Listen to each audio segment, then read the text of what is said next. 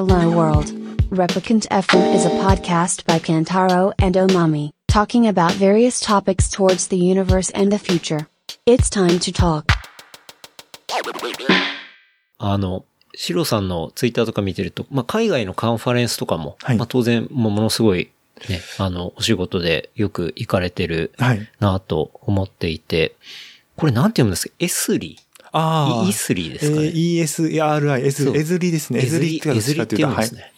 エズリユーザーカンファレンスって、これは、地理情報システムテクノロジーに特化した世界最大のイベントっていう。そうですね。たまたま去年のサンディエゴでやって行ってきたんですね。まあ、うんまあ一ユーザーではあるんですけど、うんそのコミュニケーションを図る場でもあるし、うんうん新しい技術を学ぶ場にもなるかなと思って行ってうん参加してきました。で、初めてだったんですけど、はいまあ、アメリカって感じのカンファレンスですね。まあ、どっちかというとヨーロッパじゃなくて、アジアが多かったので、はい。アメリカに行く出張自体が何年かぶりやったんですよね。うんうん。あまり行ってなくて。あ、そうなんで。ですサンディエゴは初めてだったんですけど、で、行ったらもうでっかい会場で、はい。もうみんなもうなんか盛り上がってますし、で、まあ、いわゆる、うん、よくテレビで見るような、その CEO の人がドンって出てきたみんながはいうわーって立ち上がって、おうで、でっかい画面でドワーンってやるという、おあの、プレゼンのスライドとかもう写真1枚とかでドーンって喋るやつですね。はああ、これかーっていう 圧倒されながら、い。はい。あとは、そうですね、そこの、まあ、いわゆるリテラシーって言い方なんです。うんうん。地理空間情報のウェブアプリケーションにアメリカの方々はみんな慣れてるんで、それが当たり前だっていう世界。だから Google マップはまあ分かりやすいですけど、あの Google Earth があったりしますが、さらにそれを行く先に行くような情報をうん。簡単に自分たちが作って、それを当たり前にしてはるんで。日本とかは、まあ、またそこの、えっと、皆さん認知度、まあ、リテラシーですけど、うんうん。何が、えっと、まあ、低いかなというのはすごく感じましたね。え、その Google Earth 以上の情報を当たり前にしてるってどういうものですか？えっとですね、例えば災害情報もそうなんですけど、わ、はい。かりやすいのは、ここで何か起きてますよっていうのを作って印刷して、お例えば、これ、じゃあせっかくだから A0 に印刷して壁に貼って災害地図ってい。うのを書くのがよくあるパターンだとします。それが多分オールドスタンダードだと思うんですけど、そこをもうウェブ上の地図の中に情報を全部入れてしまって、ここで何か起きてるかっていうのをウェブのアプリケーションを使ってブラウザ上で共有して、マップで自分が見たいところ関心域は自分で探しに行けば何が起こっているか分かるとか。で、そこに、例えば災害があったら、から、かつ、そこの人の分布を入れてあげると、うん。被害者想定数が数字としてすぐ出たりとか、はい、はい、はい、はい。っていうのがもう作られてて、最近だとあの、例えば、えっと、コロナウイルスがあって、今いろいろ問題になってると思うんですけど、はい。そういうのどこの国でどうで何が起こってるかっていう情報をまとめて、それをウェブブラウザ上でうん。数値して、あとは、えっと、グラフなり見せ方を変えてやったりとか、はい、はい。で、分布図をちゃんと出したりとか、うんうん。それが日々更新されるとか、なるほど。それをアメリカ人の人たちはもう当たり前に作って当たり前に見てるんで、うん。それが現場の人までやってるっていうところが、はいはい。まあそっちだよなと思いながら。ううんん。なるほどね。う。ん。多分見ていただくと、あ、これこれこれ、うんそうそう、うん。こっちのイメージっていうのがわかるかと思います。うん。結構、なんだろう。山火事の情報とか、うん。例えば向こうだったりすると、割とまあ、マップ上にそういうものが出てきたりとか、なんかそういそうこととかはい。もそれの一部っていはい。う感じで、その見せ方と、えっと、地図だけじゃなくて、あとはいろんな情報を組み合わせて、じゃあそこに、さっきの人もそうですし、はい。家の数ですとか、あとはそれに近い道路はどうなってる情報も合わせてあげたりとか、はいはいっていうのを、いろんな情報をそこに一元管理して、それで必要な、次にやっぱりアクションを起こす情報にはい変えてあげて、見ればわかるようにしてあげるとそれが当たり前化してるところがもうすごいななるほど。それがもうサービスとして提供されている。そうですね。だし、そういうことをまとめてる企業とかも、まあ、いっぱいあったりするっていうことですね。ますね。で、例えば、うわ、すげえなと思ったのが、えっと、災害情報とかで災害の現場行ってヘリの空、ヘリやもしくは飛行機の撮影してるはい。のがあると思うんですけど、うんそれを動画で撮影しながら、うんもうマップにし何が起こってるかの情報までリアルタイム、ほぼリアルタイムで落とし込んでいって、ここで浸水被害、ここで家屋がどうやっていうのまで、はい。もえ、動画とマップが連携してるみたいな感じなんですう、ね。はい。リアルタイムで。はいああ。すごいなまあでも確かにそれは、例えばヘリとかで撮っているんであれば、まあそのヘリに GPS の機械が乗っていて、はいそのカメラの角度っていうのをちゃんと、あの、分かっていて、どの方向に飛んでるっていうのが分かれば、まあ地図はい。にその情報っていうのを連携させて、そうですね。で、映像を流せば、完全にそこの映像になるわけですからね。ああなので、まあ、やろうと思ったらできる手段はあるだろうなっていうのはあるんですけど、それをもう、うん、だからやってんだよっていうぐらいの勢いでしてるんで、なるほど。なるおおそうだよねって。ほどね。っていうところが、もう、もう、それが皆さんのもう当たり前という共有化されてるところなんで、ああ、そうだよなって思ってるのは一部ろのアメリカ人の方々はそうだね。うん。で、まあ当たで当たり前だよねってう。んいううんところがちょっと、ああ、なんか、カルチャーショックまでいかないですけど、うんうん。そこだよなと思いながら。なるほど。だからあれですね、日本のテレビも、なんかやたらめったらヘリ飛ばして、これこうなってますみたいな感じでやるんじゃなくて、なんかまあやるのもいいですけど、はい。なんかそれがちゃんと地図と連携したり、そういう誰でもアクセスできるよそうな、そういうブラウザベースのサービスとかで見れることの方にはい、もうちょっと力を使うと、まあもっといろんな人のためにもなるしはい、対策も打てるし、みたいなそうですね。ことですよね。まあまだ昭和じゃないっていう。まあそこから先をいろいろできるアプリケーションもあるかと思うので、うんうんそういうのまでやってもらえるとうん、より届くかなと思いますね。うんうんなるほど。なので、インパクトのある映像で注意を促すっていうのはもちろんあると思うんですけど、うんあとはせっかくだからそれをどう、まあ、使っていくか、いろんなものに、はいはいえっと、広げていくかっていうところもあるかなと思いますね。そうですね。でそのカンファレンスっていうのは結構まあそういうことが当たり前になってるんだよっていうのを示すようなカンファレンスなんですか？それともなんかもっと新しいものがあったりする展示会的なものなのか？どういう？そうですね。展示会ももちろんある中で、やっぱり最近流行ってるのさっきの動画映像から情報化するにあたって、いわゆる深層学習とか、はああいうアプリケーションがだいぶできてきたので、まあそういうの新技術はい。をあの紹介したいとか、うんで、自分はこう使ってますっていうのを皆さんに共有したいとか、はいはいはいはい。そういう会議になってますね。へなるほどね走りながら、確か飛行場のハリケーンで飛行機がいっぱい散乱していて、え。うん。その飛行機がどこで何個壊れてましたとか、なんか多分そういうのも出してましたね。あそれがもう画像検知で飛行機の数がピピピピピっていう、まあ、出てきて、はいはいはいはい。へえーと思いながら見てまし要は人がカウントするんじゃなくて、でももう画像でさーっとさらえば、あその状被害状況とかが全部数値がわかるみたいな。た。そうですね。それを数値に出すのは、その機械学習だったり、深層学習とかで、はい。あの、カウントしてっていうことそうですね。ああ。まあそういうのは、まはあ、結構未来感があるっていうか、わかんないです。でも、USA の方だと結構普通なのかもしれないですけど。そうですね。それがもう、うん、ツールがあるよっていうので、紹介して使ってる例とかも出てきてるんで、うんうん。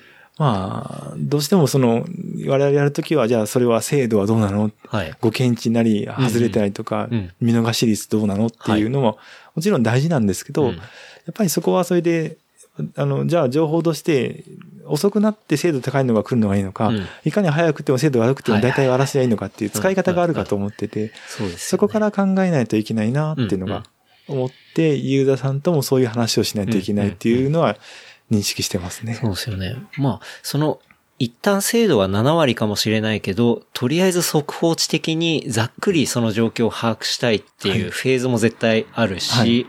なんかそれをもう細かくあの判断しなきゃいけないフェーズもあると思うから、なんか使いどころなイメージありますけどね。そうですね。んそこ、は、えっと、日本のユーザーの方々もそういう意識を今持ってきてくれてるので、うんうんタイムラインによる利用シナリオをしっかり作っていこうっていうのをイメージを今固めてるから、お互い共有して、あとは文書化してはい。いくっていうのが次のアクションだと思ってやってますね。まあなるほどね、ざくっとしたのは今までもあったんですけど、はいより詳細にじゃあどうしていくのかっていうのを意識合わせをしたいとうん思っていますね。結構じゃあ、シローさん的には、まあ、カルチャーショックも受けたし、うんなんかいろんな発見があるような、そうですね。エズリ。エズリーの、ははい。カンファレンス。だったとうん。うんびっくりするぐらい、あーどうでもいいですけど、うんコーヒーが出てこなかったですね。お前、なんかもう、信じられへんぐらい、せめて休憩時間に1回ぐらいコーヒー欲しいなと思ったんですけど、はいはいまあ、売ってるのさえも少なかったかなっていう、へーあ、愚痴ですな。うん、というのはびっくりしましたね。コーヒーとかね、あの、フリーでいくらでもありそうなイメージありますけど。はい。だからせめて休憩時間はもちろんあっても、ああ、うんどうでもいいですけど、うんうん、それが記憶にもう一個なりますね。コーヒーを探してうろついたっていうのが思い出ですね。え、でもコーヒー大事ですもんね。大事ですうんね。結構長いんですか？その、期間っていう。そうですね。一週間月、ああ、一週間ぐらいありましたかね。あ、木曜日で帰ったかな？うんですね。最後はクロージングはまあいいかなと思って、はいはいはい。とこで帰りましたね。うん。まあでも、うん。いいですよね。そういうフェスティバルというか、賑やかなお祭りに彼らするんで、うん。もちろんシリアスな話もありますけど、はい。一つのお祭りとして情報共有の場としてすごい使うから、うんうん。まあ、使い方うまいなと思って、うんうんそれは、い運営の仕方を少しそういうの見てましたね。うん。まあ、なので、参加型の盛り上げにしないといけないっていう意識があって、ちょっと、まあ、その後、私らがやったマネジメントしたようなはい。カンファレンス系もそれに近いような形をうんうん少し取り上げて。結構インスパイアも受けつつ。うんそうですね。う。うんん。まあ、アメリカに行ったのが久しぶりだったんで、はい。うん。うん。まあ、アメリカ自体がそんなに好きではないですけど。そうなんでうすね。まあ、ご飯的な問題とか。はいうんぜひ、うん、アジアの方が美味しいのが多いです。それは。そうですね、アジア。アジアとか行かれます？アジア好きですねあ。うん。ケンタロウさんどういうとこ行かれるんですか？アジアだと。僕は、まあ、マミと海がすごい好きなので、はいあの、海潜りに、なんだろう、セブだったりだとか、はい。セブ島はやっぱいいですか？セブ、セブの、あの、まあ、いわゆる、えっと、空港がある北の方とかはは、そんなに海綺麗じゃないですけど、あの、南の南西の方ですね。はいに、モアルボアルって場所があるんですけど、まあ、そこはだいたいセブシティからバスとか乗って3時間ぐらいですかねうん。で、着く、まあ、街があって、そこは結構、欧米から来るダイバーがすごい多いような、まあ、街になって、街っていうかもう本当に、まあ、ちっちゃい村みたいなところなんですけどそこはすごい結構気に入ってて、うん。ああ、よそうなんく行ったりしますね。うん。だから、セブ島はだからハワイみたいやでって聞くんですけど。ああ、どうなんですかね。またでもちょっと毛色が違うと思いますけど、うん。でも海が綺麗なところのイメージはあって、まあ行ってみたいなっていうのが、まあフィリピンに行くのが今まで2、3回あるんですけど、はい、はい。まあみんなマニラしか行ってないそうので。ですよね。大体、仕事だとマニラになりますもんね。うで、うん全く面白く、ああ、フィリピンの人来て怒られるかもしれない。まあでも 交通渋滞もすごいし、毎回大変なんで、はい、はい。だからそういうところに行く機会はまずないんですけど、うんうんプライベートで行ければいいなと思いながら。そうですね。あとは、えっ、と、まあ、タイとかあも行ったりもしますし、うん。あとはまあ、香港とかもあ行きますし、香港はね、一回、まあ遊びいいんですけど行ってみたいですね。うん街が多分少し違うのかなと思っていて。そうですね。まあ、今回も3月の中旬ぐらい本当は行こうと思ってたんですけど、まあ、アートも結構好きだったりするんであ、アートバーゼル行こうと思ったら、まあ、コロナの影響で中止になっちゃって、ちょっと今回はキャンセルしましたけど。うん、私も来月台湾に招待されたカンファレンスがあったんですけど、はいはいはい。まあたまたま先週台湾から来てた彼がうんうん話をしたらごめんね、キャンセルになってしまった。まあまあ、それは仕方がない。もう今、キャンセル祭りなので。まあ仕方がない。はい国際会議はで特にそうかもしれないですね。うんうん僕なんか走るんで、マラソンとかもほぼあー3月開催するマラソンとかないと思いますよ。ああ、そうです。そうなりますよね。はい僕ももう出ようと思ってたやつも、ダメになっちゃいましたし。でも目標にしてはったんですか？それは。そうですね。まあそこの板橋シティマラソンっていう、はいあの、東京マラソンの翌週かなぐらい、翌々週かぐらいにあるマラソンですけど、それで、まあ今シーズンは仕上げという、あまあ終わりな感じにしようと思ってたんですけどなくなっちゃいましたね。マラソンはだから夏は走らないから春までなんですね。そうですね。あんまり夏のマラソンも、まあ、海外とかだったら全然あったりもしますけど、どちらかというとオンシーズンはやっぱり冬の寒い間ですね。うん。そっかそっか。だからシーズン、あ、マラソンってシーズンあるのかなって一瞬思ったんですけど、そうなんですね。うん。大体適温って言われてるのが10度以下、まあ8度ぐらいとかがマラソンの、まあ速い選手とかの適温っていう風に言われてますね。うん。まあ、真夏は走らん、走れないですもんね。そうですね。あの死にますね。結構か辛い。まあ、それだから結構東京オリンピックはその時期で大丈夫なのか問題あが。ーそうですねっていうのが、まあ割とそれに繋がってたりもしますね。うーん。アジアはそうですね。結構好きですね。うん。まあマレーシアも行ったことありますし、韓国もありますし、うん。うん。ですねマレー。シアは、そう、マレーシア行ったことないですまあ、美味しいところはやっぱり台湾が一番、もううんうんご飯が美味しくてあそうですね、台湾も近いですしうん、最近だから台北とかは国内出張気分になってしまってるんで、ああもうすぐそこだから。そうですね。実際沖縄行くのとそんなに時間かかわんないです。で、ビザもないので、パスポートさえあればすぐ行けちゃいますし、はいはいなので、用意も前の日やるぐらいになっちゃいましたけど、うん、うん。そうですね。あとは、ねインドは大変ですね。ああ、インド。うんこの前1月もインドないんですよね。まあ、好き嫌いがあるんでしょうね。まあ、あんま、うん、怒られるか。私はちょっと苦手っては苦手ですね。あもちろんビザもありますし、はい結構手間もあって、うん。で、日本から来る、来たら基本深夜なんですよね。はあはこの前行った時も11時ぐらいとか、11時、12時にうん。に空港着くケースが多くて、うんそこからホテル移動してなんだかんだするともう、うん。うん。朝にはもう仕事やけどどうしようってなっちゃうんで、うんうんうん。なかなかハードですね。それだいぶ 辛いですね。はい。インドはハードでしたね。うん。なんかその出張話でいくと、あの、ジュネーブにもはいはい。行かれたりとか。そうですね。これは、なんか、ツイッターで見たのが UNDDR。ああ、はい。UNDDR ってこれは何の略なんだ？UA って、UA はもちろん国連なんそうでけど、ですすね。ユナイテッドネーシ DD ョンはズ。ディザスター、あれ、ディザスターリスクディダクションですけどあ、なるほど。はいそれだから国連防災機関みたいな。そうですね。国連の中の防災まとめをしているところが、はいはいはいそういう国際防災系の取りまとめの一番大きな鍵なんですね。う。で、世界の180カ国地域もあるのかな地域っていうのかな、の防災担当の大臣とか、やあの、そういった閣僚クラスの人がはい。参加していく会議が、2年に1回世界大会。へで、あるんですね一で、同じ、で、去年がそれがアジア版が、あ、一昨年はアジア版がモンゴルのウランバートルであって、あ、で、翌年が世界大会がはいウラン、あまた、あの、ジュネーブであって、はい。で、今年は、あの、またアジアであるんですけど、うんうんアジアがあって、で、2年2年で交代交代やってるみたで、すね。そうなんですね。はいなるほど。でそこでジュネーブの国連の本部があるところの、まあ、会議場があって、そこで、と、まあ、何をやってるかっていう報告がいろいろ出されるんですけど。で、たまたまその時今、えっと、UNDRR の、えっと、トップの事務局長の方からうん。お話があって、うん。あの、ハイレベルセッションっていう一番大きな、はいプレナリーっていう基調講演のはいみんなが集まる会議場での中で、宇宙からも防災系何をしてるかっていうお話をしてほしいと。あしてほしいっはいて。なるほどそうしいか、まあそういうのがあるよっていう話がいただいたので、うちのまあトップの理事長と一緒に行って、はいそういう機会を得て、まあメッセージを出す機会が得られた。おこんなとこ立ってるんや、と。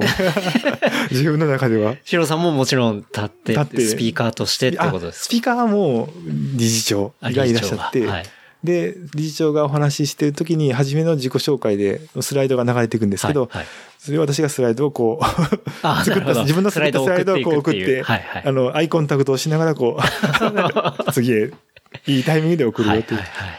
裏方、半分裏方やってました。ああ、そうなんですね。うん。そこで話をした話っていうのは、割と、まあ、日本のケースが多かったんですか？それとも、あの、はい。先ほど話されていたような、まあ、海外と協力したケースとか、あどっちなんですか？えっ、とですね、一つは、まず、まず、えっ、と、防災系なんですけど、宇宙が何をしてるかって、知らない方も多いんじゃないかと思ったので、宇宙で人工衛星を使って災害でこういうことをやってますよっていう、みんなに知ってもらおうみたいな。ことを、まずそこから。全体の防災系の全体の話だったんで、そうですね。宇宙に特化した人たちだともう皆さうんいけますけど、はい。そこからスタートするのを冒頭に少し話をして、なので、こういう情報が、まあ、例を出しながらやってますよ、というところと、あとはそれをみんなで、まあ、JAXA ももちろんリードしているところもあるんですけど、世界、アジアみんなでやってますよ、と。いうコミュニティがありますよっていう紹介をしてきたところですね。で、それが終わった後に、あの、トルコの、えっと、防災担当の総裁はい。っ。てすごい偉いんですけどそう、偉いんはい。だけど、普通のお兄ちゃんなんですけど、そうなんですね。うんまあ普通のお兄ちゃんですね。まあもちろん偉い人方なんですけど、総裁お兄ちゃんが。総裁お兄ちゃんがたまたまその後会って、ああ、朝の話聞いたよって言ってきて、はいはい。で、もうその頃はもう私だったんですけど、もう、うんうん。えっと、私なりが参、えっと、愛用してて、で、ちょっとトルコも今災害あって大変だからサポートしてくれないっていうのに繋がって、うんうんで、その後、アジアのチームのみんなで話して、はいじゃあみんなでやろう、サポートしてあげようってなって彼らも入って、我々が情報を、まあ、衛星で観測して情報にしてうん提供したりとか、へいうのにえ。繋がったりしてあ、ます、ね。繋がってるんですね。はい。トルコはそうか。トルコも結構災害あるんですね。そうですね。私もあんまり意識はなかったんですけど、その時は土砂災害があったりとか、うんやっぱり洪水があったりとか、はいそういう災害がいくつかあるみたいですね。うんうんなので、そこに繋がりましたし、うんそうですね。あとはなんか、うん。自分のポジションで行くのもあれですけど、行ったらそういうところなんで、ウランバートル行った時も、ミャンマーの防災担当の大臣のっはい。ていう方とたまたま会う機会があって、はい。一緒にレストランで飯食ったりとか。ほうほで、そこで、のせっかくだからお前自分の仕事紹介しとけって言われて、はいあ、じゃあ喜んでって言って、はだ大臣の説明したりとう。か、うんうんうんうんおこんなんやるんだと思いながら、上からやってますと。こんなは 下から打って上から測ってますと、いはいはい。そういうことをや話しましたね。えー、すごいなうん、でも自分でもなんか、そういう時面白いのは、うん。話してる自分、今もそうかもしれないですけど、はい自分と、これに別のなんか俯瞰してる自分がいるんですよね。ほう。なんか、ああ、なんか、なんか、なんなんこれっていう。横で見てるみたいな。ちょっと冷静に、こう、状況を見てる自分も、はいちょっと頭の中にいたりすーるんです。そうですね。うん。普通ないですよね、そういうの。いや、ないと思いますね。弱さでも特殊だと思うので、はいうん。い、やーあとは、まあ、世界が狭いなケースで言いますと、あのーえっ、と、ヨーロッパの、ヨーロッパニュースかな？なんか、ちょっと、えっ、と、番組というか、はい。テレビ局忘れちゃったんですけど、うんうん。そこから、あの、ジャーナリストの来た人が来て取材を受けたんですよ。はい。で、そこのテレビ局みたいなのが来てて、うんうんうんで、いろいろ説明したり紹介して、はい。で、それは収録は日本でやって、うんうん。で、対応してくれた、サポートもしてくれた、あの、インドネシアの、の一緒に JICA の担当の人も出てくれたりした、して、で、番組作ったんですね。作ってくれたんですよね。うんで、今度は流すねって言われていて、ヨーロッパで流すよって言って、うん。あ、そうなん、でもまあヨーロッパは見れないので、うん。あの、ビデオのこんな感じよっていうのだけはもらえたんですけど、うん。で、たまたまドイツに行ってた、はい。JAXA の担当の、まあ知ってる知り合いの人が、テレビ見つけたらお前がいてるとか言って。だからそれをしあのスマホで写真撮られて、はいはい。これ何っていうのが、なんでテレビ出てるの？うん、みたいな。え、何？あで、その後私がなんか喋った後に、はやぶさ2終わって始まったから、あお、なんか、え、同じ並び？とか言ってて。えって言って、なんかえらい、よくニヤニヤしながら、しうんうんうん。うんスマホでなんか撮られて、えー帰ってきて話されましたね。すごいな。そんなところでそんなの見る人おるんや、とうんうん思いながら。うんうん。いやでも結構そういう、やっぱり発信していくこともすごい重要そうですねいうことですよね。はい。うん。なので、見せ方もビジビリティを上げないといけないっていうのはうんうんもちろんあって、うんちょっと今あまりそこはできてないので、うんうんやり方、まあ、その国連の場も、あの、宇宙から多分そういう発信したのがなかなかないレアなケース。うんうんで、場が、やっぱりみんながそういうところでアピールしたい人がやっぱ多いので、はい、はい。そういうところにに入ってできたっていうのはすごいことかな、うんうんいい機会だったと思って、まあ、なので行かしてもらったんですけど、うんうんまあそこからですかね。あの、なので実に役に立つとこもありつつ、認知度上げて皆さん知ってもらうとこも、うんうんまあ両方上から下からと思ってるんですけど、はいはいそれは、あの、お空と地上でなくて、はい。上から下から、ボトムトはいップからっていうやり方で、うん今アプローチをしていますね。うんうん。なるほどね。まあそうですよね。実際に、わ、こういうのあったらいいのになと思って、衛星だったらできるみたいな、なんはい。かそういう宇宙から見たら、それがソリューションになるとかって、なかなかね、あの、思いつかないっていうか、そういうことを知らないとやっぱり、そうですね。あの、手段って、はいあの、助けを求められないと思うんで。うん、その通りだと思います。なのでですねデモンストレーションは結構大事かなと思っていて。うん。で、何がいりますって言われても、うん使う方は何も知らないと、何が言えますって言っても何も言えないと思ってるんで、うんただやりすぎると誘導してしまうはい。というバランスはなかなかあるんですけど、うんでもデモンストレーションはしっかり大事だな、うん。うん。という意識でいろんなことをアプローチしてますね。うんなので一つがそのたまたま言ったウェブアプリケーションを作ろうっていうので、は勉強しながら自分で作ってたんですけど、で、まさかそれがタイの洞窟のやつにすぐ繋がると思わなかったです。あの時を、あれが私がやっ、まあ、えっと、うん、自画自賛ですけど、もしやってなかったら、そういう繋がり方できなかったんですね。はいはいはい。っていうのもあったりするんで、まあ、何が来るか、どういうタイミングがあるかわからないので、うん。まあ、とりあえず手つけとくのはいいかな。そうですね。はいうん。だし、まあ知ってもらう。まあ、この番組もね、そういうちょっときっかけになったり、できたら嬉しいなとか、あすごい思ぜひぜいますしね。ひ、あの、うん関心持っていただけると、そうですね。中に。うん。すぐそこにあるんで、うん。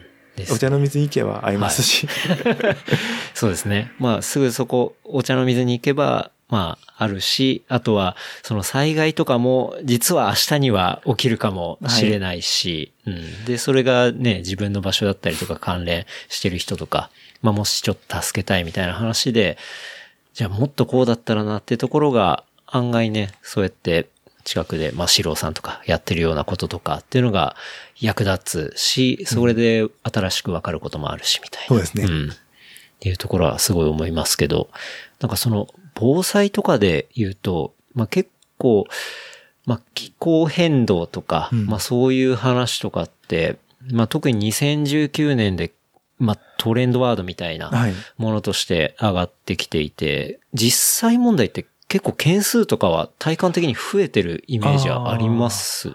えーとですね、世界的に見ると、まあやっぱり統計データ、さっきの国連の防災機関がまとめているのあるんですけど、はい数的には大きく増えてる減ってるはないかなあ、ってとですかね。ね。ただ、日本で、まあ、ただ1回あたりの大きなものがうん、増えてるっていうのうんは、大きな災害が増えてるっていうのはあるかなってありますね。破壊力がでかい。でかい。あ、そうですね。ん規模が大きいですね。っていうのがありますし、今世界の方もリクエストがあって対応してるんですけど、うんやっぱり私も、ああ、そうなの？と思ったのが、例えばアフリカはいも結構災害が多くて、うん災害の中で多いのは洪水なんですよ。はあはあはアフリカって洪水ってイメージがポンってあるんですけど、ない、ないですね、ないんです。イコールイジ。コール砂漠は多分、えっと、うん、勉強不足になってしまってるんですよ。ね。だって、中部域とかはかなり洪水が多くて、はい結構被害が出てますね。そういうリクエストももちろん来てますし、うん南アメリカもそうですし、うん。アメリカも災害結構多いですからね。うんハリケーンとか、あの、よくあります来てますし、うんで、よく被害を受けてる地域があって、まあそういうとこはもう強くなってきてるのは、うん、うんあって学ぶとこもすごいあるんですけど、うん。なので世界中、まあどこで起こるともわからないので、うん。いろんな国で起きてますねう。ん、ううんん。なるほどね。でも体感としては、まあ、数自体は、こう、まあ、横ばいかもしれないけど、一個一個の破壊力がでかいってなると、その分ね、まあ、被害も大きくなるっていうことですし。そうですねうん。で、なので、まあ、宇宙として今やってるのは災害時に何が起こってるかっていう把握のような。やり方なんですけど、それは、えっと、防災の中でも災害直後の活動なんですけど、うんうんで、その前にアラートを流すような、そうそう、例えば台風が分かりやすいのは台風来てるからはい皆さん注意しようねとかあると思うんですけど、まあそういったところにアラートを出すようなところもあるし、はい。あとは災害が終わった後、現状どうなってきてるかっていう復興復旧フェーズをモニタリングしてうん、どこがまずいんだどうだって分かったりとかいうのがあったりするので、それも衛星使うとモニタリングができたりしててそういうのをいろいろ見てるチームがありますね。なるほど。例えば、あの、一つあるのは、宇宙からあるセンサーだと、よくあの、えっと、日本だと、電気いっぱい使ってる夜間光って言い方なんですけど、はい。あの、街の光がよく見えたりとか。うんうんただ北海道の胆振東部地震の時も北海道が停電して、あの時も夜間光を見てるチームは、やっぱり一気に電気がなくなったから、停電したので北海道が一気に暗くなったりとかおー見えたりするんですね。はい。で、それがだんだん戻ってきてるっていうのは復興してきてる、普及してきてるってなんで、そういうサインですよはい。そこを定量評価したらどうなってるかをモニタリングして、うんで、それをみんなでシェアするのもいいんじゃないとか、なるほど。そういうアイデアがあったりしますね。ああ、なるほどね。面白い。うん。あ結構、やっぱり、これからもう、どんどん、まあそういう規模も大きくなってるし、まあ必要不可欠だし、求められるシーンとかももっと増えてくると思うんですけど、で、まあ今の、こう話聞いたりして、まあひょっとしたら若い世代とかが、あ、じゃあ、JAXA で働きたいな、みたいな。ことを、まあ思った場合って、はい。どういうふうに入っていくんですかね？ななんとか、なんていうか、あの、あ僕がまあ、就シュート職採用ありますよを、シュート採用いや、なんか僕がその、新卒の時に、はい JAXA っていう選択肢はなかったので。そう、なんていうか、まあ、ひょっとしたら思う人、はい。あの、いた場合に、どういう感じで入っていくのかとか。私も、まあ、採用面接が今どうなってるかあんまり分かってないんですけど、はい。年間通してあるのかどうかはあれとして、まあ、まあ、ホームページ見てもらうと採用のものがあって、うん。うん多分新卒採用とキャリア経験者採用っていう、はいあ、新卒も採用あしているんですね。はい。毎年何十人か入ってきてますね。へえ。ちょっと、どこまでの数字なのか私もわからないので、はい何とも言えないんですけど、なので、えっと、新しい人も入ってきてますし、うん。経験者でも、経験者は特に、あの、こういう分野の人が欲しいで確か入ってたと思うので、はいそういった方が、えっと、サポートっていうか、その後、うんえっと、就職して入ってこられている方もうん何人もいますね。あそうっすよね。はいうん結構、社員数、社員じゃないか。あえっと職員職員うちの、にななるんですか？はい、気候職員っていう形非します。公職員か。はい今は何もなんですかね ?1500 から600め めちゃめちゃでかいでですすねね。。ああ2000はいないと思うんですよね、今はい、はい。はい。確か切ってしまっていて、うん。だったかななるほど。うん、最近人事の話を聞いたはずなんですけど、忘れました。覚えてないですね。まあでもそれぐらいの規模ってことですよね。はい。やっぱり、さっき言ったあの、ロケットから衛星からステーションから、あと研究開発から科学衛生系からってみんなやってるんで、うんうん。その人数で、あとは世界中のあちこちに、まあ事務所もありますし、はい。ってなると結構幅広いですね。うんうんうんうん。そうですよね。うん四郎さん的に JAXA は働きやすい環境ですか？ん？難しいそうですね。そうですね。働きやすいか。あーまあ、ある程度自分で、特に、えっと、今ある私のポジション限定して言うと、はい。まあ、国際的なところはどうしていくかはみんなで決めていけるので、うんうんそこは企画し、先に進めるっていうのはかなりやりやすいですね。うんうんなので、割と作っていけるっていううか。ん、そうですね、んそこはすごくありますね。うん。なので、そういったところをどう作っていくかっていうシナリオを立てて前進させるっていうのは。ある程度やりやすいかなと。なるほど、なるほで、あとは別に、それ以外のところもそういう意味では、えっと、ディスカッションする場なり、そういうのを話す場は必ずあるので、ど。うんうん。そこで皆さんで、まあ、コンセンサスというか皆さん、あの、そうだねって理解は大事なんですけどただアプローチはできるので、うんうん。そういう場を使えばまあ作れるかなと思いますねな。るほどね。はいうん。結構、なんだろう。JAXA に入ってくる人とかはいっ。て、新卒とかだったらでも、やっぱり理工の科とかで、まあ大学院出てとか、なんかそういう人が割と多かったりするんですかいやえっね。と、まあ、三分、えっと、割合的に私の同期で言いますと、うんうんいわゆる理系文系ってはい分け方すると、多分3分の2ぐらいが理系で3分の1ぐらいが文系かなっていうところですね。そうなんですね。例えば、私の今のチームは、はいエンジニアは、えっと、国際の防災やってるチームで限定すると、えっと、リエンジニアは2人ぐらいで、あ、3人か。で、あとは、事務系が2人うん。ですね。で、いてて、で、ただ彼らもやっぱりホームの専門とか、あと国際があるので、国際そういう調整とかが長けた人とかいてくれると、うん。協定とかいうのはいろいろ取り決めを決めないといけないので、はい、はい、はい。そこら辺はそういうエキスパートがいてくれたら、どうしてもエンジニアはそこ抜けちゃうので、うんうんいいやん、そのまま行ったらいいやんって言っちゃうんですけど、あかんあかんあかんあかん、そこはちゃんとそういうわけこういうのにはいかないです。うんここはちゃんとペーパーワークもありますからね。で、う。ん。ペーパーのここもしっかり書いて、はい。そこは、それは落とし込んで確認しないといけないですよっていう、うん。ちゃんと今締めてくれるというか、サポートしていただけるので。はい、はい。そこら辺のちょっと文系力みたいな。はい、うんあります。ね。はい。今、その JAXA の会社、会社じゃない、えっと、気候情報か。はい。はい。千、1600ぐらいかな。あ、1600ぐらい。ニアリーイコールでやってましたね。合ってましたね。よかった。はい。1600。あ、全然大丈夫です。はい、ありがとうございます。まあ今、あの、収録の状況というのがですね、まあ、シローさんの奥様とですね、あと、おまみさんがソファーに座って、実は聞いているというですね、えええっとそういう状況でしてう。ん、チェックしていただいているというか、はい。はい。あの、ファクトチェックを。していただいているので、ありがとうございます。ありがとうございます。いや、でも、結構、そうですね。なんかこういう話聞くと、なんか規模が、もう地球規模の仕事ですよね。うん。もう文字通り。まあ、うん。特に入社してもう二十何年か経つんですけど、もう、さすがにローカルで、うん。まあ、日本だけでやってるっていうのもないかなと思ってますし、はい。やっぱりそういう大きくなってくると、ローカルでやるには限られてくるので、うんいかにやっぱ、まあ、今の国際防災も協力して、協力してやっていくもそうですけど、やっぱり皆さん長けたところはいろいろあるので、うん。一緒になって作っていくっていうのは大事じゃないかな。うん。うん。まあ、競争もありますけど、一緒に作っていく方の競争もあるんで、うん。まあそこがなーっていうのが今意識持ってますね。うん。う。うんん面白いですもんね。そうですね。あの、それこそ、あの、違うアイディア、違う視点でもらえるんで、うん。うん。おそうきたかっていうのは。っはいはいはい。ていうとこは、まあ、うん。やってて楽しいからもありました、うん。うんそっちの方が。うん。うん。いいっすね。ちょっと、これ聞いたりしてですね、まあ中途採用もあるっていうことなんでね、はい我こそはっていう人はですね、はい。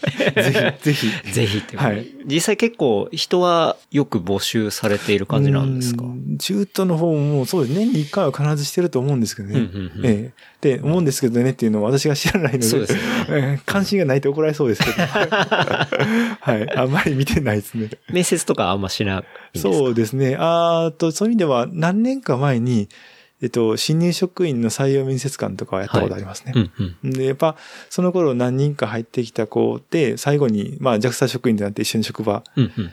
来てる子もいるので、まあ、そういう子らは、親の目になりますよね。自分が採用したわけじゃないんですけど、まあ、はいはいその後もちろんいろいろ面接があるんで、うんうん私が決めたわけではもちろんないんですけど、はい。うん、ああ、入ってきた、おおどうだろう、今、何してんのかなっていうのが、んんんうん、いると見ちゃいますね。そうですよね。はいなるほどね。うん。というところなんで、ちょっと気になった方はですね、ぜひ、サイトをチェックして、うん、はい。よろしくお願いします。応募してみたらいいかもしれないですね。はい。ちゃんと言いましたよ、と言っておきます。はい。言っていただいたんですが。採用活動も。いいですね。うん。じゃあ、ちょっとね、あの、人材募集の、あの、お話もさせていただいたところで、はい。なんか、告知とかありますかね告知ですね。はい。あー、うん、ないですね。告知するものが、何か自分でイベントしてたあれですけど、はい。まあ、かみさんがウクレレをやってるんで、お。そうなんですね。はい、ウクレレが趣味で、えっと、ウクレレのコミュニティというか、はあはあはあやってるから、私の告知じゃないですけど、はいそのかみさんの告知みたいになりますが、代わりの、えーあの、ウクレレ仲間を増やしたいと。なるほど。はい。それは何かサイトがあったりとかする感じですか、はい、そうですね。あはい。まあ、後でもしよければはい紹介させていただくので、じゃあ、それちょっとお送りいただいて、はいあの、ショーノートに貼らせていただくので、はい。ありありがとうございます。がとうございます。じゃあ、ウクレレっていうことで、はい奥様の。はい。自分のじゃないですね。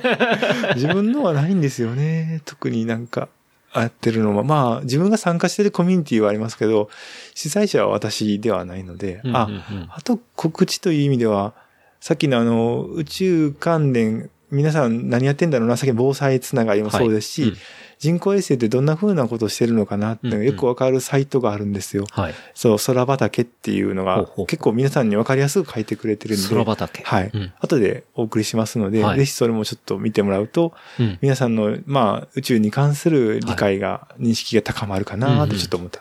いいですね。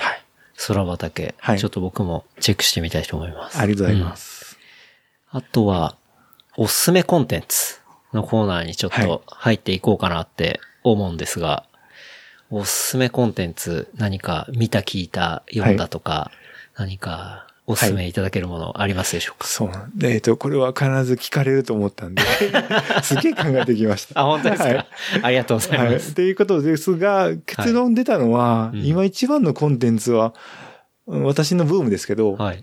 散歩かなと思って。散歩。うんほ散歩は面白いですね。うん。いろんなものが、いろいろ見えるんで、はい。まあ今日もこの後、浅草橋とか蔵前とか近いので、ブラブラしようかなと思ってるんですけど、やっぱり昔で言う寺山修司の小捨てを街に出ようじゃないですが、うんうんまあ、うん、あまり家でもいろんなことできちゃうんですけど、うんうんぜひ歩く目線が歩くスピードで見える世界があるっていうのもあるんで、うんうんぜひいろいろ歩いて自分の街でもいいですし、うん行ったことないとこ、まあ海外出張とか行くとよく夜とかブラブラしてるんですけど、うんうん面白いですね。いいですよね。はいうん。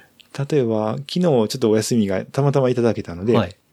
何を思ったか、革ジャンが欲しいなと思ったんですよ。これはね、結論から言うとあまりにも、えーハードルが高すぎたというか、はいハードすぎたのでダメだったんですけど、うんあ結局購入には至らなかったんですね。はで、で、どこが何がど、そそもそもどこにあるんだろうなと思って探してみたんですね。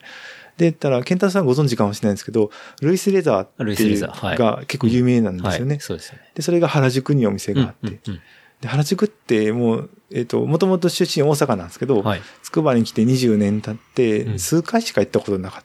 たんですよ。あんま行く機会なくて。うん。で、原宿にすごい久しぶりに行って、はい。で、ルイス・レザーでどこだろうなと思ったら、原宿通りっていうのがあるんですよね、原宿に。うん。それも、あ、ここなんやぐらい初めて知ったぐらいで。はいで、昨日原宿通りをブラブラ歩いて、うんうん。じゃあ、やっぱりおしゃれな街のおしゃれなストリートなんですけど、はい一歩離れたら普通の民家が普通におばあちゃんがうん。座ってた、なんか、なんかじーっと外見てたりとかしてはいる文化もあって、うんうんで、ちょっとまた進むとまたなんかすごいストリートのカルチャーな文化があって、あ、なんやろこのミックスしてんのは、とかう、んいうのが面白いし、出会えるし、うん。なので、個人的には散歩が散歩が。面白いですね。ルイス・レザーのお店には行ったんですか？行きましたよ。あで、えーバリバリのおしゃれなお兄さんにはい。いろいろ着せてもらったんですけど、はい。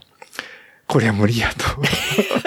え、無理というのは、多分、あの、見た目の、うわーそうだよなって。例えば、入ろうと思ったら、えっと、まはず、ギターウルフがドーンとポスターがあって。おおそうやんな、こっち系やんな、と思って、まあ、ファンクな、ファンクな感じがするとこやなって入って、ですげえかっこええなと思いながら見てたんですけど、うーん、ちょっと自分のイメージにまだできない。なるほど。で、他にかっこええなと思ったのがあったんですけど、それはちょっと違うよっていう話も向こうの人が、店員さんが言ってくれてうん、うんでもどっちなんやろなうん、でもまだ迷ってるんやったらまだいいかなと思って、もうちょっと出会いを求めて、はい。はい。またうろそこうかなと。革ジャンとかって僕も持ってないですね。うんうん。ライダース。そうですね。うん。で、欲しいなと思ったのが、あ、それレース用ですって言われて。レースの。レース用革ジャンってなんだろう？まず、革ジャンのレースってなんだろうなから始まったんですけど。で、思ったら、あ、そうか、バイクレーそうですね、スか。バイクレース。うん。っていうとこからスタートするぐらいだったんで、ああちょっとまだお勉強不足ですって。電話してきますって言って帰りました。まあじゃああれですね、ちょっといろいろ調べて、また1年後ぐらいには、1年後の、まあ冬ぐらいまでにはまたゲットしてるかもしれないはいです。ね。あの、ううんん、まだ熱はまだあるのでうん、うんもう少し頑張るかなと。結構カラーとかもいろいろありますしね。そうですね、うん教えてもらったのが、牛から馬から羊からいろんなってなって、うん光り具合が違う、柔らかさが違う。うんっていうのも、まあそういうことを知らない前に、まま言ってしまったのもあって、へーと思いながら、まあ勉強しに行ったって感じですね。うんうんうんでもそういうのも、ああ、自分の知らなかった世界なんで、はい。例えば、こういうのもそうですし、うんあの、じ多分、自分の今まで知らないプレイヤーなり、フィールドなり、カルチャーなりを、うん。そういうところで知れるっていうのは、うん。ちょっと、うん、目線上げたら面白いし、カメラ持っていくともっと面白いですし、うんうんそのカメラでどう撮るのがいいのかなっていうのが違う目が撮れるんで、はいはい。一時期それでカメラ持ってあっちゃこっちゃぶらちゃぶらつらして。写真撮って面白いなと思いなあったんですけど、うんやっぱそういうのはあったら、うん、いいですね。まあ家でテレビ見たり YouTube 見たりなんか見たりってまああるんですけど、まあそれだけでなくて、うん。出てみんのも面白いかな。あとは知らない街に行ってみんのも楽しいな、うんうんうん。と思ってます。そうですね。結構散歩、そうですね。案外意識しないとできない行動だったりしますしね。なんかまあ、特にここら辺だとまあすぐ駅があって、まあ電車移動して、で目的地に着いてみたいなあことが割と多かったりするんで、ブラブラあえて2、3駅ちょっと歩くとかっていうのは確かにね、ちょっと路地入ったら新たな発見があったりとか、まあ本当に昨日とかもたまたまですけど、まあ三茶で飲みの約束があって、はい。で、まあ僕職場は目黒なんですけど、こう、まあその飲み会までちょっと時間があるなと、まあ暇だなと思ってて、で、ちょうど1時間ぐらいだったんで、まあじゃあ歩こうかなと思って、まあ5キロぐらい、まあ歩いてみたりすると、まあ普段そこって歩かなかったりする場所だったんであ、うん。結構、あ、割とこういう家が多いんだなとか、ああ止まってる車こんな感じなんだなとか。そこはいいですね。なんかそういう景色が変わって、まあいろいろ発見があり、まあ目的地もついてみたいな。あとは運動にもなりますし。まあそうですね。っていうのがいいですね。うん東京なんてだってあっちこっちいろんなもんあると思うんですよね。うん、うん。これ例えば、今日もここに来る前に新御徒町の TX の駅から歩いてきたんでそうかすけど、、つくばだから、そうですよね。近いですね。で、やっ。ぱり途中で神社ももちろんありましたけど、そういうこう行く途中の、なんか古い中華屋さんとかうん、うん。あったりするんで、うん。今日行ったお店とまた別の向こうの方に少し古いやつがあったりするんです。うん。ああ、まあこういう空気ええなと思いながら。うん、っうん、うん。ていうのが、まあ街並みがあるんで、そうですよね。で、この前も、たまたま東大に行く機会があったんですけど、うんうんで、えっと、あれも、あ、同じく新大勝町で降りて、歩いて行ったんですね、ブラブラと。はい帰り秋葉原まで歩いて帰ってみたんですけど、まあ、ビルの中に突然神社があったりとか、そういう街ビルの中に？そう、びっくりしましたね。このあビルとビルの谷間にビルのなんか一個低いビルがあるかな、町家があるかなと思ったら、はい中に入ったら神社があって、うんうんでっかい木が生えてたりとか、なるほど。ほーっていうのが、が面白いですね。うんうんうん。はいそういう出会いがあったりするんで、まあ、発見ありますもんね。うん。なので、で散歩はまあ楽しいなって。思ってるのが一個と、もう一個だけいいですか？はい、もちろん。いいですか？あとは、うん。だから私の結構カルチャーショックを受けた本なんですけど、はい2、3年前に電子書籍しかない、Kindle の電子書籍しかない本で、ハッピーエンドは欲しくないハッピーエンドは欲しくない。ってう。いう本なんですよね。うんうん。で、なかなか、えっ、と、パンクな本でして、ほえっと、ある、まあ一応自分のストーリーじゃないよって言ってるんですけど、さはい多分作家の人の実体験とか、う。うんうん。実話をずっと流してあって、はい。えっと、自分の生い立ちからうん、途中ホームレスになってこんなことしてました話から。海外暗記してっていうのはずっと続いていくような。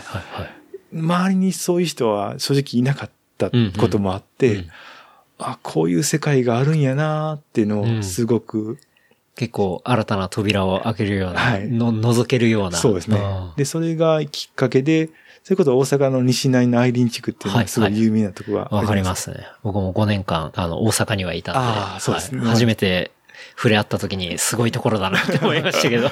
でも、私も大阪にずっと住んでましたけど、はい。あるのはしてたんですけど、うん。で、友達が、そこの近くの新今宮とか駅があるんですが、はい。通っててまあ、あそこは絶対おかしいって、なんか言ってて、そういうことだけしか知らなくて、はい。行ったこともなかったんですけど、その本きっかけで、そこの街の風景がこんなんよってなって、はじゃあ実世界どうなってんのかなと思って、だいぶ変わったって聞かましたけど、そうですね。うん。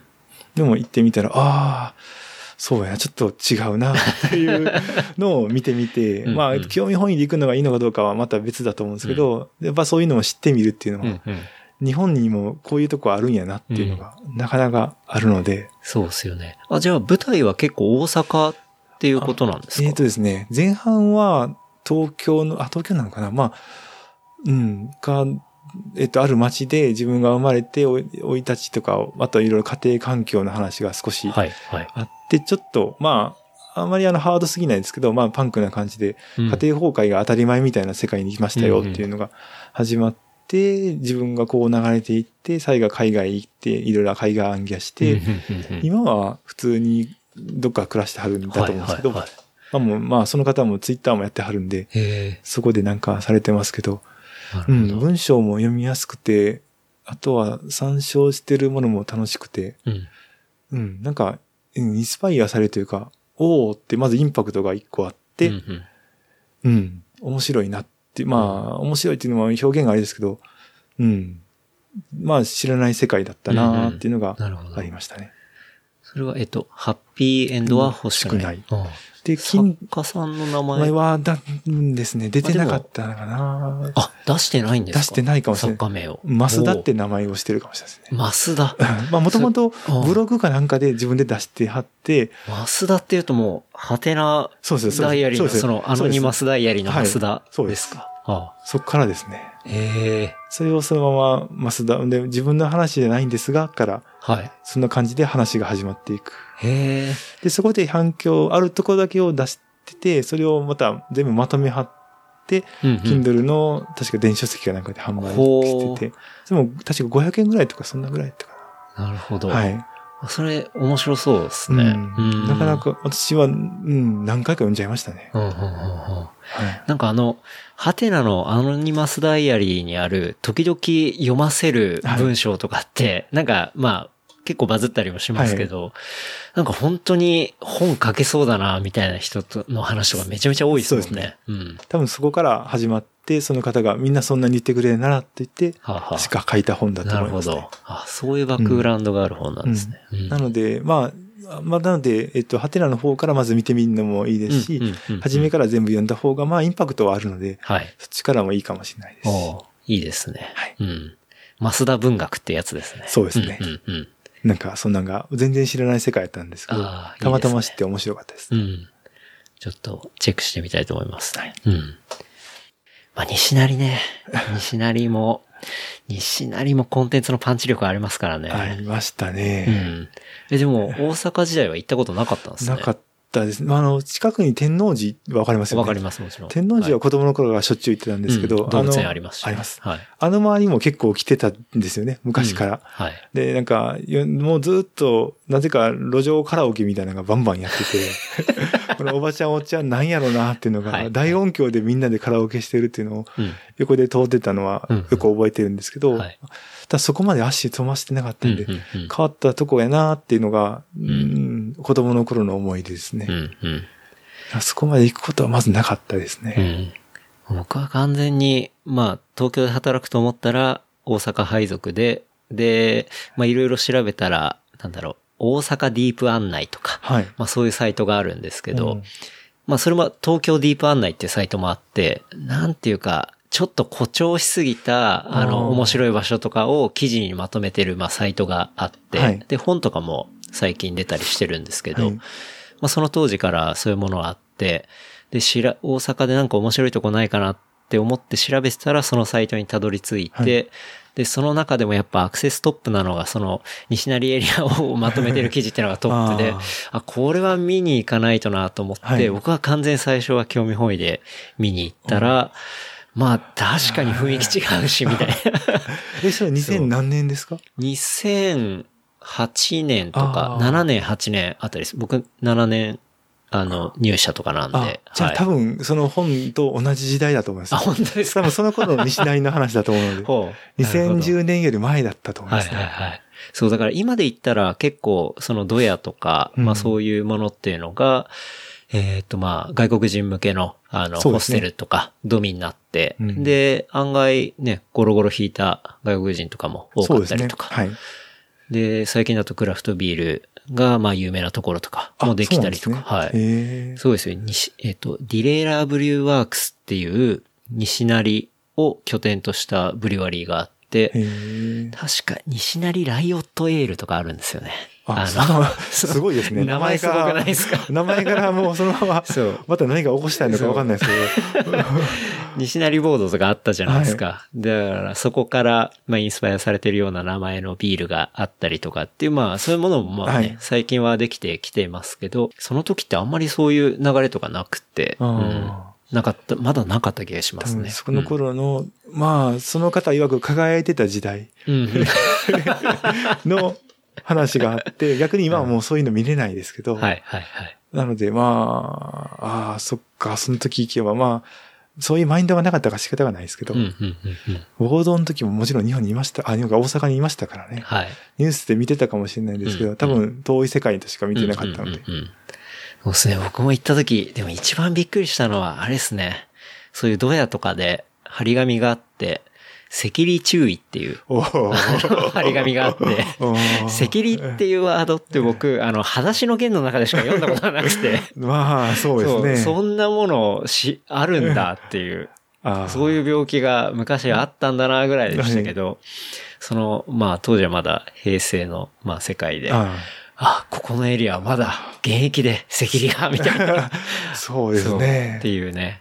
それは結構衝撃を受けましたね。そういう話が盛りだくさんでで、身近である。なんか、うん、トイレに行くと、どういう張り紙が貼ってあるとかあ、はいはいはい。っていう話がそうですね。出てますね。注射系のねそうですね。はい。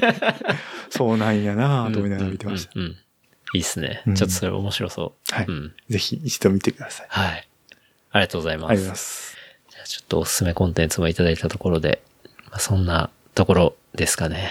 はい。はいいや、まだまだ、あの、お話、いろいろお伺いしたいこと、山のようにありますが、というか、まあ、いろいろ聞いててね、うん、すごい知らないことも多かったですし、まあ、ほとんど知らないことですね。多かったし、こう自分たちが触れ合ってるような、まあ、その災害だったりとかっていうのの裏っ側というか、うん、情報源っていうのはまあそういうところで動いていたりとか、上下の概念とか、使ってますもんね。下から上からの話が。下から上、もう今後使っていきます、本当に。あの、地球のこと下っていうふうに言うの。そうなんです普段使っちゃうからあんま考えてなかったです。はい。すごいいい言葉をいただきました。ありがとうございます。じゃあ、ちょっと、事務連絡をさせていただきますかね。はい。えー、番組の感想、フィードバックは、ハッシュタグ、レプリカント FM、ハッシュタグ、レプリカント FM までいただければと思います。あとは、話したトピックスをまとめたショーノートは、レプリカント .fm、レプリカント .fm で、えー見ることできますので、えー気になったトピックとかですね、あれ、ここなんて言ってたんだろうとかですね、まあそういうもの、あの、合わせて楽しむことできますので、ぜひチェックしてみてください。はい。というところですかね。はいはい。あっという間ですね。あっという間ですね。あっという間に3時間ぐらい おすごいな。なんですよね。やっぱ、はい聞き上手というか、質問上手ですよね。いやいやいやいや。すごいな。そう。大体そうなんですよね。あっという間に時が経ってしまうんですけど。うん。うん、でも、すごいいい機会だったんで、ありがとうございます。いやいや、こちらこそ本当にありがとうございます。またなんか、これっきりと言わず、ああ、ぜひぜひ。そうですね。またイベントがあったら参加させていただこうと思いますんで。ぜひ、そう、あの、さっきこの収録前にちょっとお話しさせていただきましたけど、まさかの浅草橋ヤング用品店に来られていたっていうね、はい。そうなんですよ。今またもっと衝撃でしたけど。もっといろいろ見とけばよかったっていうのは、後からね。ええ。またね、。あの、あれの朝やんも、はい。はい、原山さんとちょっとまた計画してね、やりたいと思うんで、ぜひ。ぜひ、うん。よろしくお願いします。とはい。いう感じですかね。なんか、ちょっとこれ、伝え忘れたとか、喋り忘れてたみたいなとかってあります？難しいですね。いやーまあ、まさしく、いつも話すチームなり、とこだと、はいまあ限定していつもの人たちになってしまうので、うんうん。そういう意味ではこういう機会から、まあ、えっと、私なりにもこの後どういうレスポンスがあるのかなっていうのが、うんうん。ちょっと楽しみなんですよね。そうですね。うんそれ僕も本当やっぱね、どのエピソードでも毎回楽しみなんですよね。うんうん何が、何が返ってくるか、まあ帰ってこないのもあると思うんですけど、うん、どうなんやろうな。うんっていうところですんんんはいそうですね。はい。ごめんなさい。答えてなってですね。いやいや、あの、そうですね。だから、こう番組の感想とかね、そのハッシュタグをつけていただければ、いろいろ拾えたりするので、うん。ぜひ、あの、リアクションいただけると、もう全部僕は見てますので、はい。チェックしておりますので。やっぱりそういう反応が結構モチベーションになったりとか、うんまあ励みになったりとか、うん、したりすることもありますし、はいうん。そこをぜひいただけたらという感じですかね。はい。はいありがとうございます。ありがとうございます。うん何々ですか？あマミの質問。何ですか？おー、これはね、いるん、あの、そうですね。今ちょっとあの、おま、終わった後におまみさんから、そうだ、ちょっと、おまみさんに収録前に、あの、まみなんか、JAXA の方来てくれるから質問することあるって聞いたら、あの、宇宙人はいるのか聞きたいっていうね、この、あ多分100万回ぐらい聞かれてるんじゃないかなみたいな。いや、聞かれたこと私ないんですよ。あ、ないですか？ないですね。ほああ、いや。これね、私もわかんないんですけど、一つあるのは、宇宙人、あうち文明、海、えっと、に地球外文明があるかどうかかな？う。うん。の方程式ってあるんですよ。方程式そう、がある式なんですよ。確率。率論みたいなんなんで、そういう式がちゃんとあるんですよね。ほそれ褒めていったら確率的に何パーでありますみたいなありますし、宇宙人はね、どうなんですかね。一時期思ってたのは、宇宙船はタイムマシンじゃないか説。はあ、はあはあはあ、っていうのは真面目に考えたことありますね。うん。うん。というので、未来の人が過去に戻って今の風景見に来てんのがタイムマシンが宇宙船で見えてんちゃうかな。はあはあとかいうのが、え、これ めっちゃ個人ですよ。宇宙船っていうのは、えっ、と、その未確認飛行物体とかのことですね。が、そういうもんじゃないかな。本物の宇宙船はちゃんとみんなが作ってるんであれですけど、はい。そういう、あの、よくテレビでニュースであるようなものはそうじゃないかなっていうのが。ほう。なるほど。はい。うん。うん。えっと、あ、でもどうなんでしょうね。よくある、光の速度は超えられないがあるので、うんうん。す未来に行くのは無理やけど、過去に行くのはできるのかなっていうのはそういう意味では、あ、どうなんだろう。わかんないですね。いても触れられないからいないかもしれないっていうのはありますね。いわゆる、と、昔の名前出てこなくなっちゃったんですけど、アメリカが、えっと、太陽圏を越えて、太陽線、太陽圏を越えて遠くまで、あ、ボイジャーか。か何かで持ってって円盤積んで、それは誰が見ても、多分地球人というか、わかるようなメッセージを書いたものをつけて、遠くへ飛ばして拾われるかってやったりとか。っていうのをやってますし、宇宙からの電波をみんなで探そうや会もずっと続いてましたし、うんうんまあまあ、ないとは、難しいいつも言うんですけど、悪魔の証明ってやつですけど、はいないっていうのはまあ無理なので、うん。あったら初めてあるは言いますけど、そうですよね。かわかんないですね。うんうんうんうん。だからそう思っても、これはほんまにそう思ってますね。うんうんうん。望みもあるかもしれませんけどね。うんうんはい。そうですね。うん。まあ、いつかは、あの、ファーストコンタクトがあるかも しれないですからね。どっちに転ぶかですよね。はい。破滅に向そうかうのか。ですね。いい方に転ぶのか、こうんう、へそうですね。平和的に行くのか、あの、戦争になるのかっていうね。その時はでもあれですね。地球一致団結感はすごいかもしれないですね。そうですね。もうんう共通の敵が出たらもうみんな分かりやすいので。そうですね。今、あの、共通の敵っていうのは別にそんなに地球の外にはなくて、うんまあ地球の中でお互いね、うんまあちょっといろいろやったりしてるようはない状況ですけど、まあ逆にそういうのが来てくれた方がうん一致団結するみたいな。それはいろんなものが解決されるかもしれないので。そうですね。ううん。まあ、それで、うん、済んだらいいんですけどね。ね何か起こったらもうえらいこっちゃなんで。はい。まあそれで団結して、なんだろう、結果地球としていい方に行けばいいですけど、うんまあ向こうの方が明らかに技術力が上で、そうですね。もう、かなわんわってなったら、そうですねどないなるのかってなっちゃうんで。もう全員奴隷みたいになってしまうとか、そういう未来もね。描きたくないですが。はまあ、なので、いるんだろうな、ですかね。うん私は。でもみんなに聞いたことないので、アンケート取ったら面白いかもしれませんけどね。確かに。中の人がどういうふうに思っているのかなところですかね。うん。はい。ありがとうございます。ありがとうございます。はい。改めましてありがとうございます。本当に楽しかったです。はいありがとうございましたありがとうございました。